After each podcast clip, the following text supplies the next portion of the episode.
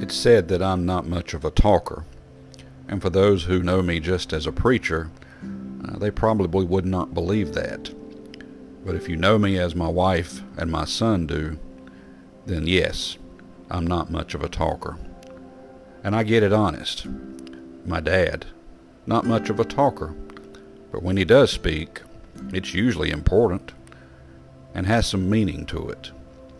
When we start talking about what we talk about all the time, the topics are limitless. Many like to talk about sports.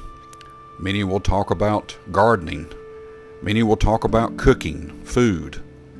Me, I like to talk about the gospel. I like to talk about Jesus. Paul did the same thing. He was ready to talk when it came to Jesus. He says in Acts chapter 20, verse 27, For I have not shunned to declare unto you all the counsel of God. Whew. That's a lot to talk about there. All that God knows, all that God is, all the counsel of God, everything there is to know. I'm thankful that God has given us just a glimpse. And yes, I believe the Bible is simply a glimpse of the amazing things that we will see one of these days. What we will know someday. I believe I'll know exactly what I need to know while I'm on this earth and living this life and preaching the gospel. But I believe that knowledge will become something that will be far beyond our understanding one of these days. What we see today, just a glimpse. What we say today, just a snapshot.